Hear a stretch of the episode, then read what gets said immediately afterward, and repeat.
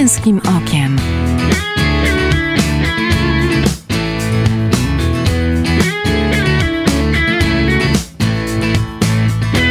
Zapraszam Michał Bondyra. Tyle wart jest nasz rok, ile zdołaliśmy przezwyciężyć w sobie niechęci, ile zdołaliśmy przełamać ludzkiej złości i gniewu. Tyle wart jest nasz rok, ile ludziom zdołaliśmy zaoszczędzić smutku, cierpienia, przeciwności. Tyle wart jest nasz rok, ile zdołaliśmy okazać ludziom serca, bliskości, współczucia, dobroci i pociechy. Tyle wart jest nasz rok, ile zdołaliśmy zapłacić dobrem za wyrządzone nam zło. Te słowa błogosławionego kardynała Stefana Wyszyńskiego niech będą dla nas wstępem do rozmowy o czasie, o tym, czym dla nas jest czas, jak go dobrze wykorzystać, a także o tym, czym jest czas w relacjach z innymi ludźmi, a przede wszystkim z naszą rodziną. Nazywam się Michał Bondyra. Witam Was, drodzy słuchacze, w kolejnym odcinku Męskim Okiem. Moim gościem jest e, przy telefonie dziś Przemysław Babiarz, znany i ceniony dziennikarz sportowy, komentujący w TVP e, głównie lekką atletykę, pływanie i skoki narciarskie. E, to także mówca, konferencjer, prowadzący teleturnieje Wabank i Gigantów historii. Z zawodu i miłości aktor, e, mąż Marzeny, tata Szymona i Luizy. Witam serdecznie panie Przemku. Moje uszanowanie, kłaniam się. Panie Przemku, e, umawiając się na naszą rozmowę, powiedziałem panu, że tematem naszego spotkania będzie czas. Pojęcie bardzo pojemne i wieloaspektowe. No, jesteśmy w nim skąpani, zanurzeni y, i, i, i jest jednym z tych y, apriorycznych form poznania, jakby powiedział Kant, mhm. które są nam dane naszemu umysłowi, ale przede wszystkim no, i, i czas to jest coś, co po, po czym jakby podróżujemy w na, naszym życiu, prawda? Nasze, nasze, nasze życie to jest, to jest podróż przez czas, od, od punktu no, naszego poczęcia i narodzin do, do, do śmierci. I ten mhm. czas później o tyle się kończy, że że kończy się czas w rozumieniu ziemskim, a to, co jest poza czasem, a Pan Bóg jest e, Panem czasu, e, Pan Bóg jest wieczny, więc później następuje no, ta egzystencja, która jest już egzystencją łączności z Panem Bogiem, więc to jest niewątpliwie tu i teraz, tu na ziemi czas jest dla nas bardzo ważny i dlatego ci, którzy chcą być prawdziwie wolni, muszą jakoś panować nad, nad, nad czasem w swoim życiu, jeżeli ma być, mamy być wolni. No i jak mawiał kardynał y, Stefan Wyszyński, błogosławiony, czas to miłość. To mhm. jest też taki kolejny aspekt tego, co jest czasem. To zanim zadam kolejne pytanie, już podziękuję za ten czas, który Pan e, mnie i słuchaczom poświęca w takim razie. Przyjemnością. Jeśli rozpatrujemy ten e, czas e, w kontekście Pana dzieciństwa, co wspomina Pan z tamtego czas, czasu najlepiej? Co, gdyby było można, przeniósłby Pan w proporcji 1 do 1 do Pana obecnego życia? Wie Pan co? Przede wszystkim pewien rodzaj realności polegający na tym, że e, w moim dzieciństwie świat, chociaż miał różne wady, no, wychowywałem się w końcu w Polskiej Rzeczpospolitej Ludowej, a więc pod różnymi rygorami komunistycznego państwa, ale z drugiej strony miałem normalną e, rodzinę, która się nie, nie rozpadła, miałem tatusia, mamę, babcie, no dziadkowie już nie żyli, miałem siostrę, miałem podwórko, na które wychodziłem i mogłem się jakby zetknąć ze światem już mniej opiekuńczym niż doma, więc też oszlifować. Krótko mówiąc, żyłem w jakimś świecie realnym, czasami twardym, czasami spadło się z, z huśtawki, ale dostało piłką w głowę, e, ale też y, fascynujące było poznawanie tego świata, fascynujące było życie w grupie rówieśniczej. Wszystko to był świat realny. Ja nie wychowywałem się z komputerem, ja nie byłem mhm. zanurzony w telefonie, ja nie mówiłem, że mam e, tysiące przyjaciół na Facebooku, chociaż czasami w ogóle nie wie się jak nazywają, ani jak brzmi ich tembr głosu. Dla mnie to były, rzeczywistość była pojęciem absolutnie jednoznacznym. I to bym chętnie przeniósł. To znaczy, gdybym, e, gdybym miał e, coś zmienić we współczesnym świecie, to po prostu zmieniłbym to, żeby ludzie powrócili do rzeczywistości, bo żyjemy z kompanii w nierzeczywistości, która w dodatku poprzez swoją pozorną atrakcyjność, poprzez liczne bodźce, które nas atakują, wyrywają nas od, prawdziwej rzeczywistości, która jest dla nas przez to mniej atrakcyjna. W każdym razie dla tego pokolenia urodzonego po 2000 roku, które całkowicie wychowuje się pod wpływem nierzeczywistości. Mhm. No właśnie, czas, czas rzeczywistość, a nie, nie rzeczywistość wirtualna, z którą niestety my, starsze pokolenia, mamy e, z tym problem, a... e, My mamy mniejszy, to Aha. właśnie oni, młodzi mają większy, dlatego że oni sprawnie się w nim poruszają i biorą nierealne. Tylko, że są nieświadomi tego problemu, to jest problem. No i to, i to jest niebezpieczne, dlatego to, to nie my jesteśmy w gorszej sytuacji Aha. poprzez y, fakt naszego czasami może mniejszej wprawy, dlatego że my mamy pewną skalę porównawczą. To młodzież i dzieci są o wiele w gorszej sytuacji. No tak, nie mają skali i nie mają tej świadomości, którą jakby też rolą nas, ojców, jest to, żeby jednak tą świadomość e, do nich e, e, im, im przekazywać, żeby rzeczywiście posmakowali tego faktycznego życia. Zgadzam się absolutnie. A pytałem o to, co by pan przeniósł, a co by pan zmienił, jakby miał mógł pan cofnąć, cofnąć czas w swoim życiu? Mm, Wie pan, do któregoś tam roku życia, chyba 40, mm, w ramach jakichś takich chwil zadumy y, rozgrywałem takie alternatywne rzeczywistości, zastanawiałem się, roz, rozpamiętywałem swoje błędy i, i gdzieś po 40 wpłynęła na mnie taka myśl, że jest to y, strata czasu, że to jest absurdalne, dlatego że w- właśnie tak się stało, że Pan Bóg prowadzi nas y, konkretnymi drogami y, życiowymi, które oczywiście zależą też od naszych wyborów. Niemniej, skoro tak się to potoczyło mm, i mimo naszych błędów mm, Pan Bóg prowadzi nas y, jakby ku sobie, to nie ma sensu ro- rozgrywać tych poprzednich y, scenariuszy. Po prostu dlatego, że to, to nas tylko obciąża, a niczego nam nie, nie, nie daje. Dlatego, dlatego ja trochę uchylam się od odpowiedzi na to pytanie, co, co bym zmienił. No wie pan, no to no wszystko, to jeżeli człowiek sprawiedliwy, nawet sprawiedliwy, nie, nie, nie twierdzę, że ja, upada 77 razy na dzień, no to sam pan rozumie, że, że, że trzeba by było zmienić wszystko. Z drugiej z tego strony te upadki powodują, że stajemy się lepszymi ludźmi, bo wiemy w czym to smakuje i czego nie popełniać. No, o ile potrafimy z nich powstawać, prawda? Mhm. Bo y, upadek wtedy jest naszą szansą, jeżeli upadamy i wstajemy. Natomiast jeżeli upadamy i leżymy, albo upadamy i mówimy, że y, upadek jest regułą i to dobre, są upadki, w ogóle nie trzeba z nich powstawać, czyli krótko mówiąc, jeżeli jakiś stan zła w nas moralnego uz- uznajemy, ponieważ często występuje za stan normalny, no to wtedy jest fatalnie. Bo wtedy, no, wtedy tracimy szansę.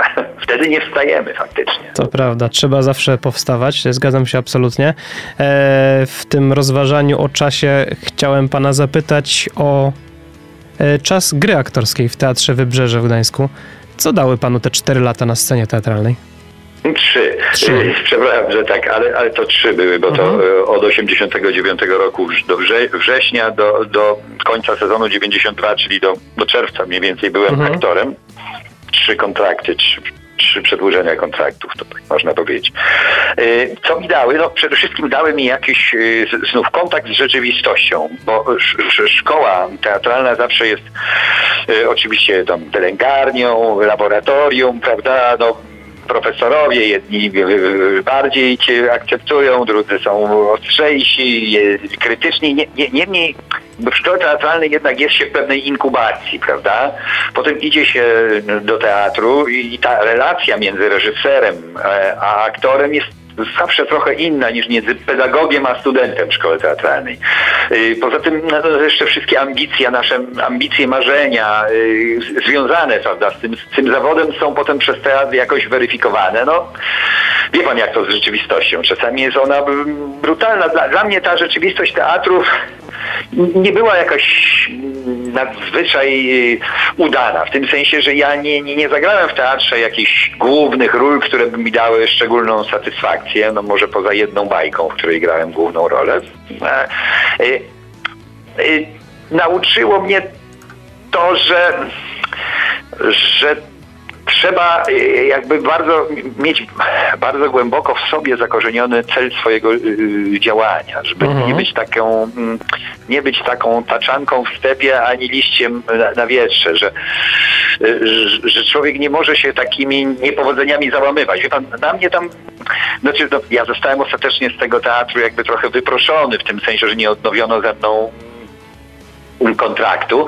W związku z tym i- dla mnie, nie, dla mnie to było trudne doświadczenie, ale z drugiej strony, gdyby patrzeć znów na, na całą przestrzeń życia i drogę życiową, y, to da, dało mi to zupełnie inną szansę, bo to tak się mówi, że jak Pan Bóg coś zabiera, to zaraz coś daje jednocześnie. I, no i wy, wyrosła jak spod ziemi telewizja, której zupełnie się nie, nie spodziewałem. Wyrósł y, propozycja, żeby tam, żeby tam po prostu pójść, stawić się na egzamin, spróbować się dostać do, do wnętrza i dalej rozwijać swoją drogę zawodową.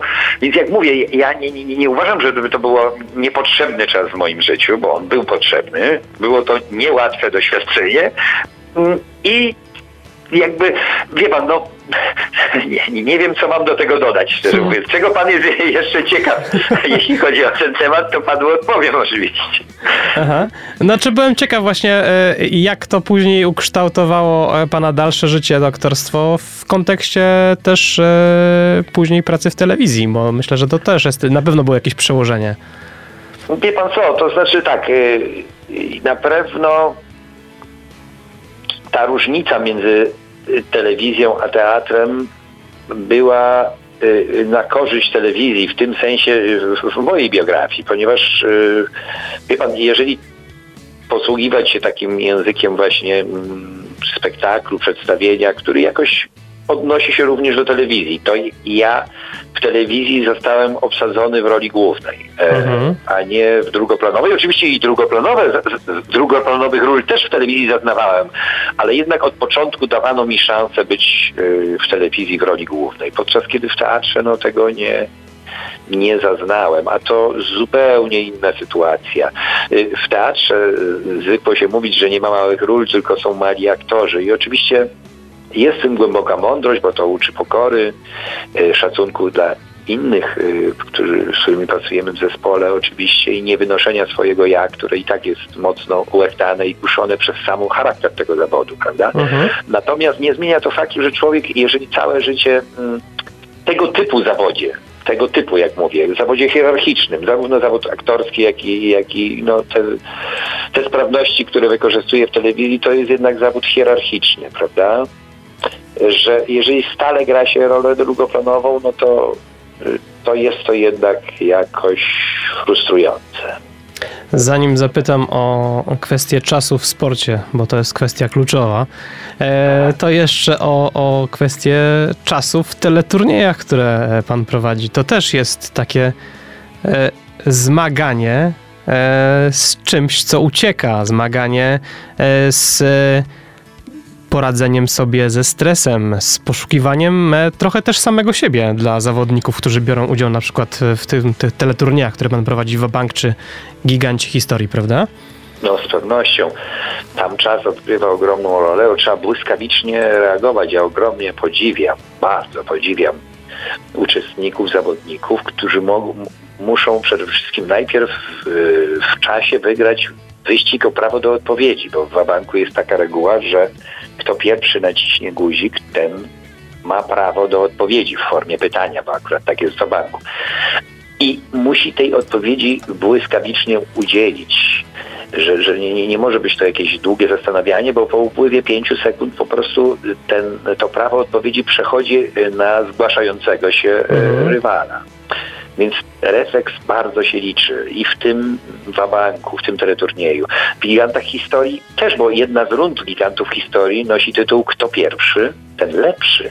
A w wielkich testach, czyli w tej formie widowiska, który też zawiera w sobie taką rywalizację, mm, w wielkich testach y, też kto pierwszy, ten lepszy, prawda? Że ten czas jest istotny. Oczywiście, że trzeba udzielić prawidłowej odpowiedzi, ale dobrze jest jej udzielić szybko, szybciej od wszystkich rywali.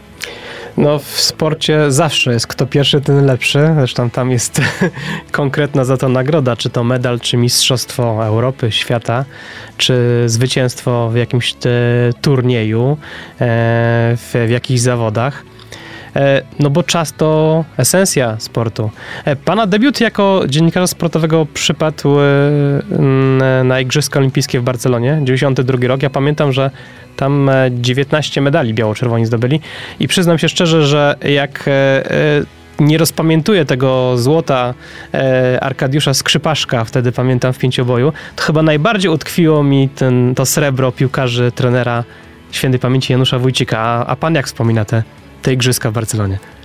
No, wspominam je bardzo jakby sympatycznie, bo to było pierwsze takie zetknięcie z telewizją. Ja po przyjściu do telewizji, najpierw po tym egzaminie odbyłem kursy i następnie w czerwcu zadebiutowałem już na antenie e, w jednym programie Sportowa Sobota, no, a potem miałem za zadanie przyjechać już na studia olimpijskie. Mhm. Nie byłem jedynym prowadzącym, byłem jednym z, z, wielu prowadzących to studia olimpijskie.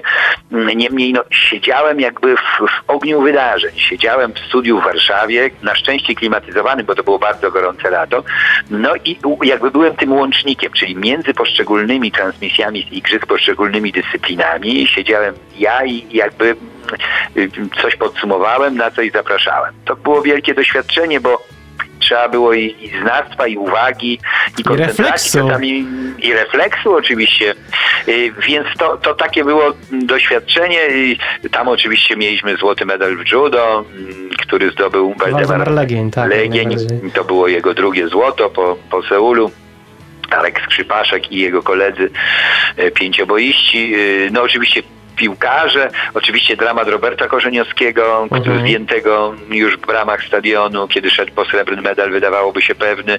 I oczywiście Artur Partyka, który tam mm, na igrzyskach startował i który y, zdobył brązowy medal, swój pierwszy medal olimpijski. Wiele też innych, bo tam mieliśmy i medale w ciężarach, y, w podnoszeniu ciężarów, jeszcze byliśmy mocni. Y, krótko mówiąc, była bogata paleta w polskim sporcie i to mi się szalenie z tamtych lat podoba, że to tak nie ograniczaliśmy się do jakiejś jednej dyscypliny, tylko w wielu dyscyplinach te medale potrafiliśmy zdobywać. Mhm. Patrząc e, na te ostatnie igrzyska w Pekinie, e, oczywiście igrzyska zimowe e, zawsze są mniej medalodajne dla Polaków niż te letnie. No ale tak przez pryzmat tych wyników biało-czerwonych, ledwie jednego medalu e, brązowego Dawida Kubackiego, jak pan ocenia e, ten czas zmian e, w polskim sporcie? Ja przed igrzyskami mówiłem, że będzie nam bardzo trudno zdobyć medal na tych igrzyskach w Pekinie i że z każdego w związku z tym będę się jakby w dwójnasób cieszył. I tak też było, tak się cieszyłem i cieszę z brązowego medalu Dawida Kubackiego. Mm, i Kamil był blisko medalu, i mhm. Piotr Michalski, i jeszcze kilka innych dobrych występów y, Polaków, no ale medal, medal jeden, najmniej w XXI wieku. No, a dlaczego tacy byliśmy ostrożni? No bo widzieliśmy, że w tym sezonie forma skoczków no, nie, nie predecyduje nas do wielkich nadziei, a jednak w skokach narciarskich te szanse są najbardziej realne. Y, no, w łyżwiarstwie szybkim naturalnie też, no ale no ale tak, tak to wyglądało. Natalia została Maliszewska przytrzymana przez testy covidowe. Takie to były dziwne bardzo. Igrzyska, pewnie na ekranie telewizora niektórych rzeczy nie było widać, no bo ekran wycina samo terytorium walki sportowców, mhm. prawda? To się, co się dzieje w, w głębi ich codzienności, no to jest właśnie ta, to są te trzewia, które tutaj na tych igrzyskach były w związku z obostrzeniami bardzo dziwne. No właśnie, chciałem, e, trochę pan e, wszedł w ten temat, który chciałem na, na koniec pierwszej części e, zapytać. Ostatnie wielkie imprezy. Igrzyska letnie w Tokio, piłka, piłkarskie euro przeniesione z 20 roku na, e, na rok później, zimowe igrzyska w Pekinie teraz, wszystkie dotknięte przez COVID obostrzenia. E, mam wrażenie, że ten sport e, przestał łączyć e, uczestników, samych sportowców, a zaczął ich izolować. To bardzo smutne chyba. Właśnie, im bardziej, im bardziej wysuwa się hasła together, razem, mm, takie hasło e, Międzynarodowy Komitet Olimpijski zaproponował jako dopowiedź do klasycznej triady olimpijskiej szybciej, wyżej, mocniej. Mhm. Im bardziej się mówi together, tym bardziej ci sportowcy są właśnie e, osobni, tym bardziej są zatomizowani przez, e, przez obostrzenia covidowe. Wie pan, zawsze, zawsze się to, to stanowi taki dla mnie refleksję, że im mocniej coś się mówi w tej sferze, że tak powiem, propagandowej, tym rzeczywistość bardziej jest w drugą stronę. No tak to na tym świecie niestety mm, jest, że, że z tego radosnego spotkania młodzieży świata, tak, kub, sportowej młodzieży świata, kubertenowskie formuły, jak to wszystkie były, no to tak właśnie z tego potem niewiele zostaje. No. Jest w ogóle pytanie, czy jeżeli zagrożenie dla świata, dla ludzkości, dla ludzi jest tak poważne, to może lepiej powstrzymać się od Igrzysk Olimpijskich. No, oczywiście zaraz na to jest odpowiedź, że biografie tych sportowców zostaną przekoszone, no bo oni e, mają jedną młodość i zabranie im jednych Igrzysk, no to Wie pan, no, są różne racje stoją za tym, czy rozgrywać e, mhm. imprezy mimo, czy też uznając, że to zagrożenie nie jest jednak tak przepotworne, jak się to przedstawia, no rozgrywać je po prostu i, i już, prawda? No właśnie. Trudno powiedzieć, czy rozgrywając mecz na boisku piłkarze, mm, którzy poza boiskiem są w jakiejś bańce, czy na tym boisku dalej jest bańka, czy, czy oni biegają w bańkach, czy, czy też są po prostu ludźmi, którzy na siebie oddziałują, zderzają się, pocą, plują. No wie pan, yy, yy, widać tu jakiś kompletny brak konsekwencji w tym mhm. wszystkim. Mhm. No też widać było to chociażby przy okazji Natalii Maliszewskiej i no. w jej w izolacji później też tego, że miała zacząć startować, okazało się, że cofnęli ją z lodu. No, no niestety, nie, nie, chyba nie, nie tworzy to dobrego obrazu e, sportu, jakby tego, co wokół sportu się dzieje w tej chwili. No, paradoks polegał na tym, że Natalia, która nie była chora, tylko po prostu testy wykazywały, że jest w niej jakiś ten wirus.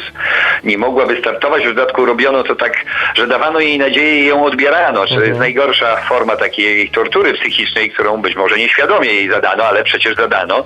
E, a y, y, Walijewa y, Kamila Walijewa, rosyjska wybitna łyżwiarka figurowa, młodziutka, y, została dopuszczona ostatecznie do startu w konkurencji solistek w łyżwiarce figurowym, mimo że test, ale już tym razem antydopingowy tak. wy, wypadł dla niej źle.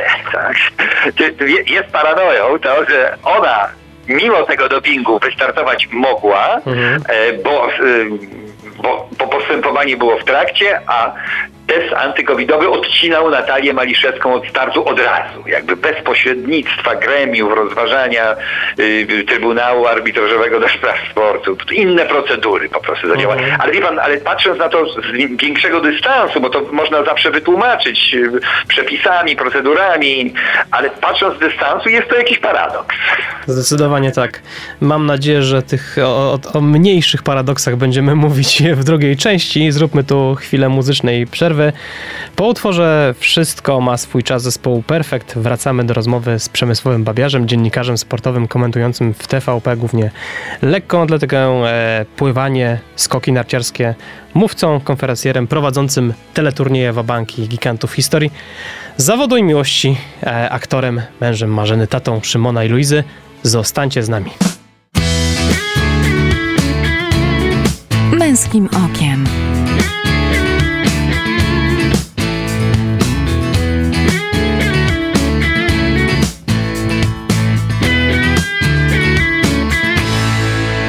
Witam po przerwie. W Radio słuchacie Męskim Okiem. Ja nazywam się Michał Bondyra, a ze mną przy telefonie już od ponad 20 minut jest e, pan Przemysław Babiarz, dziennikarz sportowy e, TVP, e, mówca, konferencjer prowadzący teleturnieje Banki Gigantów Historii, zawodu miłości aktor, mąż i tata. Witam ponownie panie Przemku. Moje uszanowanie, kłaniam się. Skończyliśmy trochę e, tą pierwszą część e, pokazując też e, takie paradoksy e, tego czasu pandemicznego w sporcie. Drugą część e, też chciałbym zacząć od pytania związaną z pandemią. Jak pan osobiście przeżył ten czas dwuletnich lockdownów, obostrzeń, izolacji testów? Wie pan, e, różnie w zależności od tego, gdzie byłem. E, mhm. Bo wie pan, w takiej sferze prywatnej, kiedy pan jest u siebie w domu, e, no to może pan o tym zapomnieć. Jak pan jedzie do małej miejscowości, gdzieś nad morze, wychodzi pan na plażę, to, albo wychodzi w góry wysoko, to jakby wychodzi pan ponad te wszystkie zdarzenia. Może pan myślą uciec, może pan ciałem uciec. Natomiast ponieważ ta strona formalna życia, procedury nas y, szalenie spowiły w tym czasie zastanawiam się zawsze, czy one teraz nas spowiły i odpuszczą, czy już tak zostaną mimo ustania pandemii, prawda? Natomiast y, A to chyba też od nas te zależy. procedury, które spo, spowi, spowijają, powodują, że jesteśmy po pierwsze wobec siebie o wiele bardziej nieufni, że za tych maseczek e, nie widzimy swoich twarzy, więc tylko po oczach nie zawsze odbieramy swoje stany emocjonalne, a to jest podstawowa rzecz w, w takim kontakcie międzyludzkim. No i po drugie, że, że drugi człowiek zaczął być spostrzegany jako jakiś rodzaj zagrożenia, więc ludzie z o wiele większym dystansem się witają, mniej często spotykają, a to z kolei powoduje takie stany odosobnienia, pogłębia różne lęki, y, no, dużo przecież chorób psychicznych, y, nerwic się rozwinęło, o wiele bardziej wzrosła liczba samobójstw. Wie pan, no, no trudno nie dostrzec takich konsekwencji. Mhm. A czy to w jakiś istotny sposób wpłynęło na pana relacje z żoną, dorosłymi dziećmi? Nie, no właśnie na mnie zupełnie nie. Mhm. Dlatego, że, że myśmy jednak wytworzyli pewien taki rodzaj wewnętrznego azylu. Czyli w Y, drugą ja- stronę. Tak, no po prostu ży- żyliśmy dalej blisko ze sobą, y, obserwowaliśmy y, świat, żyliśmy y, no, no, tą codziennością, która jest nam dana, czy odświętnością od czasu do czasu, y, w Aha. czasie świąt Bożego Narodzenia, czy, czy świąt Wielkiej Nocy. Zresztą najbardziej dotkliwie, szczerze mówiąc, odczuwałem te obostrzenia właśnie w zakresie życia związanego z wiarą, życia religijnego, obchodzenia świąt, bo praktycznie te święta mm, wielkanocne 2020 zostały jakoś w dużej mierze e, zabrane. I to jest najbardziej bolesna sprawa, dlatego że w ten sposób mm, mimowolnie, a może nie mimowolnie okazało się, że e, zdrowie jest ważniejsze od Boga. Mhm. A tak nie jest. Tak nie jest. Jeżeli ktoś odniósł takie wrażenie i zakorzeniło się to w nim, to jest na mylnej ścieżce. No bo to Pan Bóg jest dawcą życia, y, również i zdrowia i to, i to Pan Bóg jest najważniejszy i wszystko, co z Nim związane. Jeżeli my się kochamy nawzajem jakoś, jakoś realizujemy swoją miłość bliźniego, to właśnie w Panu Bogu, a, a, a nie w poprzek. A z kolei, no wie Pan, zdrowie. No, zdrowie jest bardzo ważne, zwłaszcza jak człowiek zachoruje, to dopiero może poznać jego wartość. Niemniej wie pan to, że te kościoły, no w Polsce na szczęście one nie były całkowicie zamknięte, no były bardzo ograniczony dostęp, co zresztą to zresztą było y, jakimś y, powiedziałbym jednak ze strony rządzących y, za daleko idącym krokiem. Znaczy rządzący nie mają prawa tak dalekiej ingerencji w życie religijne. I zresztą odpowiedział na, na, na to przewodniczący konferencji Episkopatu Polski arcybiskup, mm, arcybiskup Gondecki w takim liście jeszcze chyba z sierpnia 2021 roku, że taka rzecz nie, nie może się powtórzyć, bo, bo to jest ingerencja za daleko idąca po prostu. Mhm. Rozmawiamy w poniedziałek po środzie popielcowej, która rozpoczęła Wielki Post przygotowujący nas, katolików, do najważniejszego święta Zmartwychwstania Chrystusa. Czym jest dla Pana Wielki Post? No przede wszystkim jest jakimś wielkim przygotowaniem na, na, na, na, do przeżycia podobnego przeżycia, bo to się w nas uobecnia, Triduum Paskalne, męka pańska i później radość zmartwychwstania, żeby, żeby coś przeżyć, to najważniejsze święta chrześcijaństwa Wielkanoc, bo, bo w nich realizuje się cała misja mm, Syna Bożego, cała misja Zbawiciela. To, jak mówił święty Paweł, jeżeli Chrystus nie zmartwychwstał, nasza wiara jest daremna. Zatem to są te najważniejsze święta. Do, do najważniejszych rzeczy człowiek musi się przygotować. Tak jak Chrystus przygotowywał się do swojej misji tu na ziemi przez swój post na, na, na pustyni, prawda? Przez Mhm. 40 dni postu na pustyni. Tak my się przygotowujemy. No nie, nie idziemy na pustynię, nie jesteśmy aż tak radykalni, ale w swoim sercu y, możemy, y, możemy przeżywać ten post przez albo odmówienie sobie czegoś, albo jakąś ofiarę wewnętrzną, bo to sprzyja też naszemu doskonaleniu duchowemu i takiemu zrozumieniu, że to, co w nas jest duchowe, jest ważniejszym od tego, co w nas cielesne. Mhm. A czas e, Zmartwychwstania dla Pana? Mm, Jak Pan To to, jest- rozumie? Jak pan... To jest wielka radość. To Mhm. jest dlatego, że to uświadamia nam, że nasze życie e, zmienia się, ale się nie kończy, że cel naszego życia, to często e, udzielałem takich wypowiedzi, to jest sukcesem w życiu chrześcijanina. No i często odpowiadałem na to pytanie w ten sposób, że sukcesem jest zbawienie dla chrześcijanina. Mhm. Życie wieczne, życie z Panem Bogiem, bo e, raz życie z Panem Bogiem, dwa, że świętych obcowania, więc z tymi, którzy też e, jakby tego tej łaski dostąpią. Y, I to jest rzecz najważniejsza. To nie znaczy, że mamy zapominać o naszej codzienności, o naszej doczesności, o naszej pracy, zabawie. To wszystko są bardzo ważne rzeczy. Mhm. Ale są też rzeczy najważniejsze. Jeżeli na kolizyjnym kursie się pojawiają takie sprawy, to tylko pamiętając o tym, co jest najważniejsze, możemy dobrze wybrać. No tak. E, tak w kontekście Wielkiego Postu i e, później czasu zmartwychwstania. E, czas ucieka, wieczność czeka. Słowa wyryte na murze w Wodowicach przywoływał często święty Jan Paweł II. Co one dla nas w praktyce oznaczają? Wie pan, ucieczka czasu, uciekanie czasu jest yy, przypomnieniem o końcu czasu, czy końcu czasów, który prędzej czy później nastąpi. To jest to oczekiwanie, które e, w chrześcijanach było od pierwszego momentu, od, od apostołów począwszy, prawda? E, oczekiwanie na powtórne przyjście Chrystusa, więc na koniec czasów, czyli tej postaci, którą znamy z codzienności. Więc jest to zarówno w wymiarze wspólnotowym, czyli w wymiarze kościoła, jak i w wymiarze indywidualnym. Czyli każdy z nas, y, no kiedyś czas się dla nas skończy, po prostu umrzemy, no chyba, że za, za, naszego życia Pan Jezus przyjdzie powtórnie, no to wtedy być może nie będziemy musieli przez tę granicę przechodzić, nie wiem. Ale mhm. no, na, na, dobrą sprawę, no każdy z, ni, z nas musi się liczyć z tym, że jego życie dobiegnie końca tu, w tej rzeczywistości. O tym, że życie dobiegnie końca trochę też e, przypominają nam e, zdarzenia z ostatnich e, dni. Władimir Putin najechał na Ukrainę, E, zapewne nie powiedział ostatniego słowa. Mm, dla pokolenia, które mm, wojnę widziało tylko na filmach dokumentalnych, to też czas niewyobrażalny, prawda?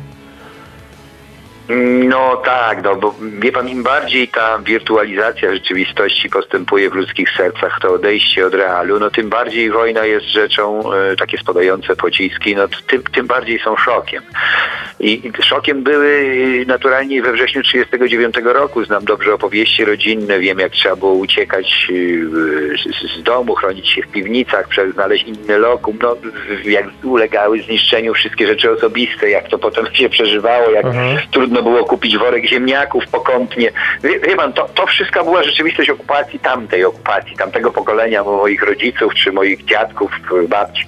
Natomiast y, wujków. Natomiast y, dzisiaj jest, y, wie pan, ludzie uwierzyli, że, że nastąpił koniec historii, to co kiedyś Francisco Fukuyama ogłosił, z czego się potem wycofał, że, że już nigdy nie będzie wojen, że procedury demokratyczne zapewnią po prostu życie dostatnie, wygodne i właściwie bezproblemowe, że będziemy kolejne problemy eliminowali przy pomocy technologii, a tymczasem kompletnie tak nie jest. Zachód e, wobec tej agresji e, zachowuje się bezradnie, nie jest ani zjednoczony, ani zdecydowany na e, sankcje zdecydowane, znaczy na coś, co, czym naprawdę się przeciwstawi.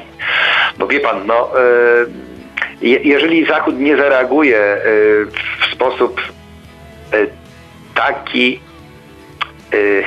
powiedziałbym, adekwatny naprawdę -huh. do tej agresji, no to, no to przegra. Mhm. A następnie zostaną wobec niego wysunięte nas dalej idące. No to jest taka polityka faktów dokonanych. Hitler też prowadził politykę faktów dokonanych. Wobec niego też robiono ustępstwa. Monachium, ta konferencja, na której zdecydowano, że tak, że, że aneksja Austrii w porządku, Czechosłowacja dobrze, proszę oddamy to wszystko, bo Zachód który nas zawsze traktuje jako tę gorszą część, którą można poświęcić, te przedpola, na których mamy się tam gdzieś, no teraz się poświęca Ukrainę, no potem no, na, na wschodniej flance NATO, y, prawda, i Unii Europejskiej stoi Polska, no to tutaj może postawmy barierę, ale tak, a my będziemy tam za linii Maginot. Hmm. Tylko przypomnijmy sobie, że linia Maginota okazała się kompletnie daremną. Po prostu konstrukcją absurdalną, która została mm, ominięta hmm. przez zagony pancerne no tak. Niemców w 40 e, roku. Mówimy jakby o, o, o reakcji bądź braku reakcji tych wielkich tego świata. A ja się tak zastanawiam, e, co w tym czasie e, no, wojny, która się zaczęła, co my powinniśmy robić? Do czego, do jakich refleksji i do jakiej może zmiany mm, to, co się dzieje, powinno nas skłaniać?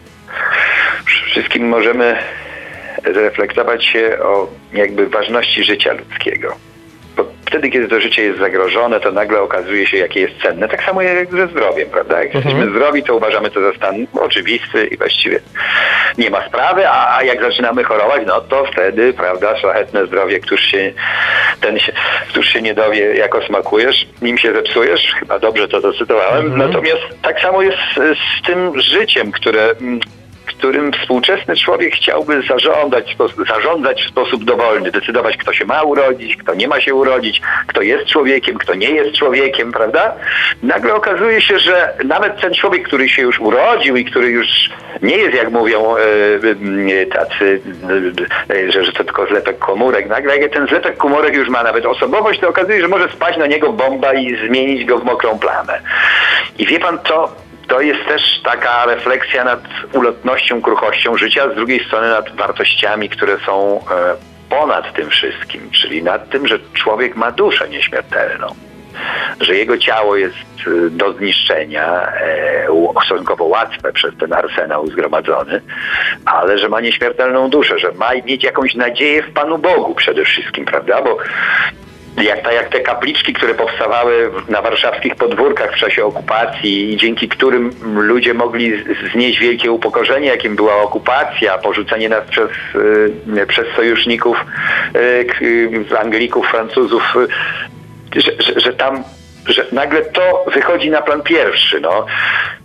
Wie pan, są też inne rzeczy, inne działania, które pewnie powinniśmy, których powinniśmy się podjąć no, ale o takich zagadnieniach ściśle militarnych to nie chciałbym się wypowiadać, bo, bo nie znam się na tym do końca. Są postulaty, żeby wszystkim rozdać broń. Wie pan, no jak mówię, nie, nie, nie chciałbym wymodrzeć się na wszystkie tematy, bo się na mhm. nich nie znam. Tak, ale, ale zgadzam się już jakby konstatując to, co, to, co mówimy e, od, od, od przeszło pół godziny, że że chyba najważniejsze jest to, żeby e, w tym całym czasie e, skierować swój wzrok i swoje postępowanie na to, co jest najważniejsze, więc e, na wartości, na relacje z Bogiem i z rodziną. Tak, tak, tu i pełna zgoda. Bardzo dziękuję za tą rozmowę, panie Przemku. Bardzo dziękuję również. Pozdrawiam bardzo serdecznie słuchaczy, no i pana. Dziękuję serdecznie, odzajemniam. Moim Państwa gościem był dziś Przemysław Babiarz, e, dziennikarz sportowy e, TVP, e, zajmujący się głównie lekką atletyką, pływaniem, skokami narciarskimi, mówca, konferencjer, prowadzący teleturnieje Bank i Gigantów Historii. Z zawodu i miłości aktor, mąż Marzeny, tata Szymona i Luizy, a teraz kombi i utwór Pokolenie po którym wracamy do Męskim Okiem. Zostańcie z nami. Męskim Okiem.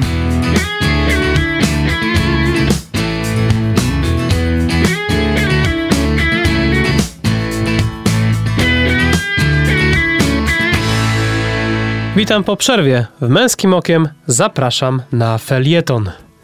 Refleksje o czasie. Bardzo podoba mi się zdanie Lwa Tołstoja, że dwóch najpotężniejszych wojowników to cierpliwość i czas.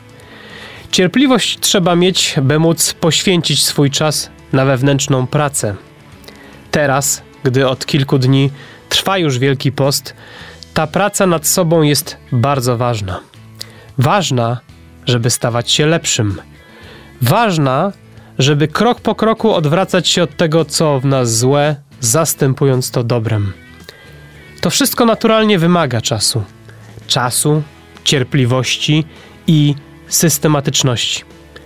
Czasu, który trzeba dobrze wykorzystywać, bo jak pokazuje to, co dzieje się na Ukrainie, tak naprawdę możemy tego czasu już nie mieć. Ani na relacje, ani na to, żeby zrobić w życiu coś dobrego, ani na to, żeby pojednać się z kimś dla nas ważnym. Zagonieni wciąż w pędzie codzienności, często zapominamy o tym, na co powinniśmy ten czas mieć, a na co go de facto trwonimy. Co nam umyka przez palce, a może bezpowrotnie? Cieszmy się zatem z bycia z bliskimi, dostrzegając wagę czasu, jaki mamy. Wykorzystujmy ten czas na stawanie się lepszymi. Gospodarujmy nim dobrze, bo z tego czasu też kiedyś ktoś tam na górze nas rozliczy. A głupio byłoby stanąć i powiedzieć: Miałem swoje szanse, by być lepszym, ale zawsze wydawało mi się, że będzie jeszcze na to czas. A ten czas uciekł. Niepostrzeżenie. Za dzisiejszy odcinek Męskim Okiem dziękuję realizujący program Eryk Kotys i mówiący do Was te słowa Michał Bondyra. Męskim Okiem słyszymy się za dwa tygodnie. Męskim okiem.